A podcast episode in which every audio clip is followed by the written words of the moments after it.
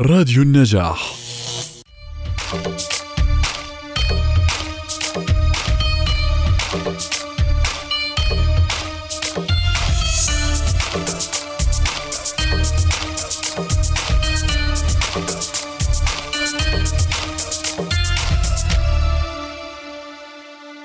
أهلا بكم مستمعينا الكرام في حلقة جديدة من برنامجكم رشة ثقافة.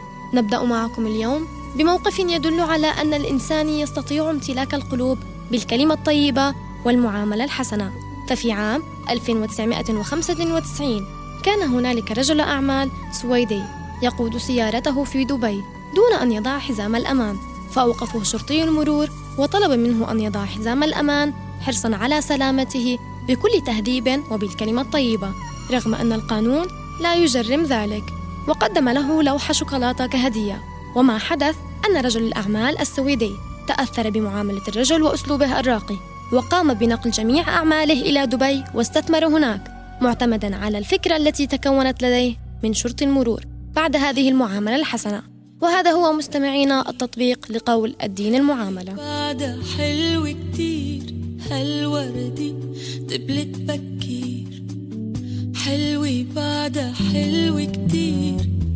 ما عادت شافت هالشمس كاتبنا اليوم وضع بصمته بين الكتاب الغربيين ليعتلي قمة الإبداع ويترك ذكراه وكلماته تصرخ باسمه واصفة روعة قلمه. فويليام شكسبير شاعر يصنف كأعظم كاتب في اللغة الإنجليزية ويسمى بشاعر الوطنية. بيصبح العمر خوف وبرد وليل كتير وتتكون أعماله من 38 مسرحية واثنين من القصص الشعرية وبعض القصائد الشعرية. وقد ترجمت مسرحياته إلى كل اللغات الحية وتم تأديتها أكثر بكثير من مؤلفات أي كاتب مسرحي آخر.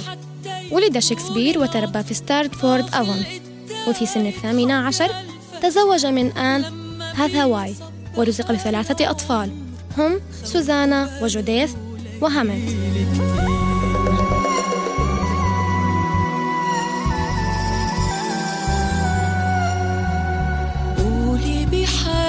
صار. وبين عامين 1585 وعام 1592 بدأ يعمل في لندن كممثل وكاتب ناجح في شركة تمثيل تدعى رجال لورد شامبرلين وعرفت فيما بعد باسم رجال الملك.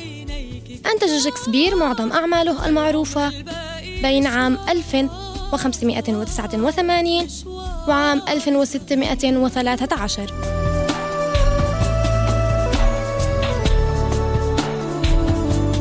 حيث كانت مسرحياته الأولى بشكل عام كوميدية وتاريخية وقد تميزت بالتعقيد والحبكة الفنية. وبحلول نهاية القرن السادس عشر كتب التراجيديات بما في ذلك الملك لير وهاملت وعطيل ومكبث وقد اعتبرها البعض من أفضل الأعمال باللغة الإنجليزية. وبالرغم من شهرة الكثير من الكتاب في زمنه إلا أنه لا يمكن مقارنة الشهرة التي اكتسبها أي كاتب آخر بشهرة شكسبير عالميا على كافة المستويات. فقد دخل إلى جميع الثقافات والمجتمعات الأدبية والفنية والمسرحية في كل بلدان العالم. وقد اعتمد في مسرحه وشعره على العواطف والأحاسيس الإنسانية. مما عزز من عالميته واستمراريته. فأبطال مسرحياته المأساوية شخصيات تتميز بالنبل والعظمة والعواطف الإنسانية. وتؤثر في الجمهور والقراء أينما كانوا. ولا تزال الشخصيات الكوميدية تضحك الجمهور لما في تصويرها من ذكاء ودقة وفكاهة.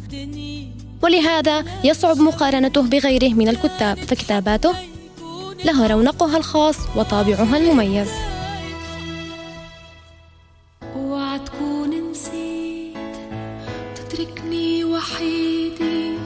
عطرقات بعيدي واتذكر شو حكيت. وصليت تجي ويهرب مني الوقت مثل بنفسجي عم تكبر عالسكت عم تكبر.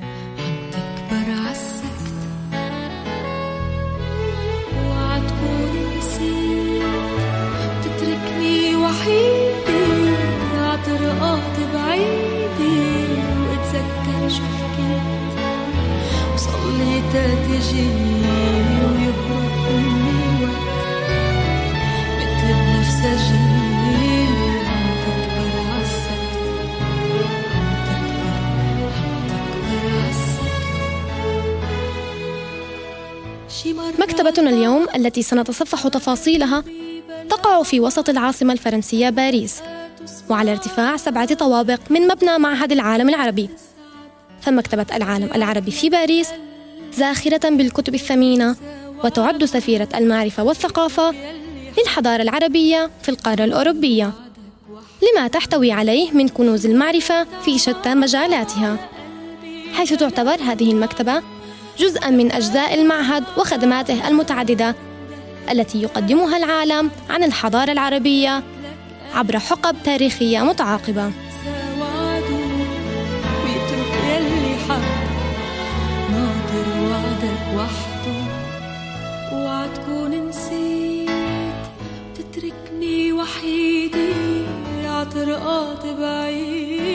وتغطي فضاءات القراءة في مكتبة العالم العربي في باريس مساحة تقدر بحوالي 1072 مترا مربعا مقسمة إلى ثلاث طوابق رئيسية. يربطها برج خاص بالكتب والذي يمتد هو الآخر من الطابق الأول إلى الطابق السابع حيث صمم برج الكتب في المكتبة على خاصية معمارية مستوحاة من برج سامراء في العراق. وتتوزع تلك المساحة بين أرفف الكتب وقاعات القراءة والمطالعة. إلى جانب خدمات أخرى تقدمها المكتبة للزوار للاستفادة منها والنهل من الثقافة والمعرفة العربية وكنوزها.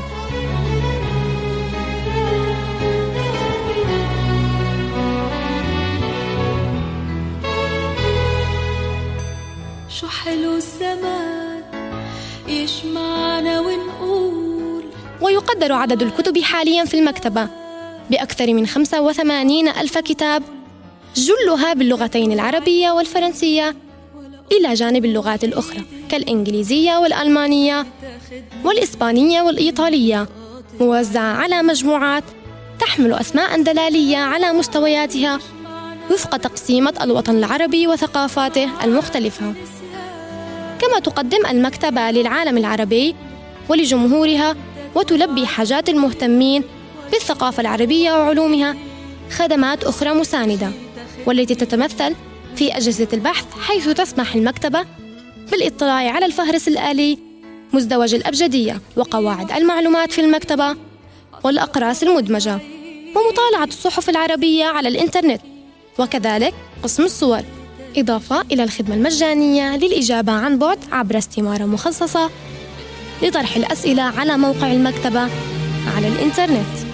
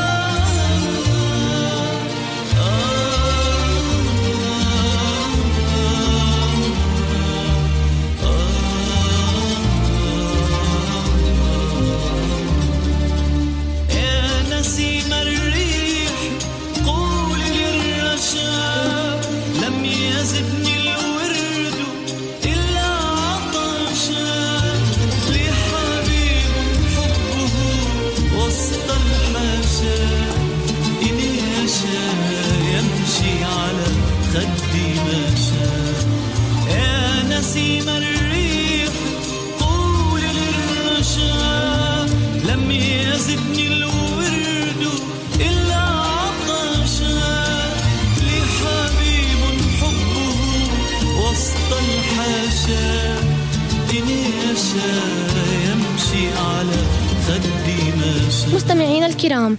جميعنا يعلم أن القرآن الكريم أجر تلاوته كبير إلا أننا أيضا يجب أن نعلم أن حفظ القرآن الكريم لديه فوائده العظيمة غير الأجر والثواب.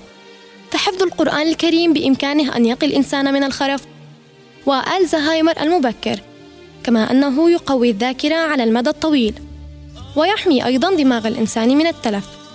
فسبحان الخالق العظيم. هذه كانت آخر معلوماتنا لحلقة اليوم من برنامجكم.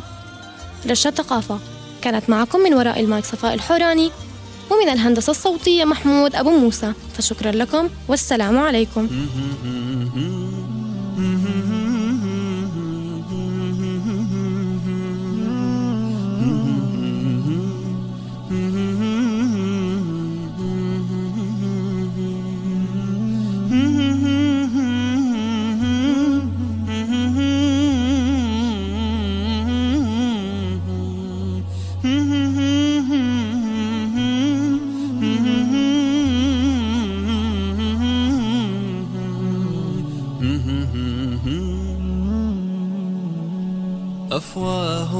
تشرب من وحي الرحمن وربك يمنحها يمنحها شهدا وحفاوى فتزيد ورودا وتلاوى وتراها عين الرحمن.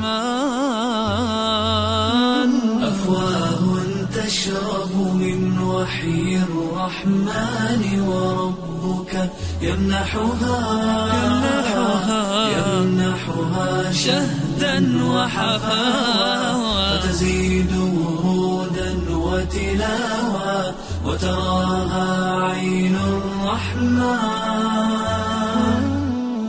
وصدور تشتاق إلى القرآن وربك يشرحها يشرحها دفءا وشفاء فيحسون الأرض سماء. طبتم يا أهل القرآن. يا أفلاكا دارت ألقا ضي شرفا وأضيء. ضيء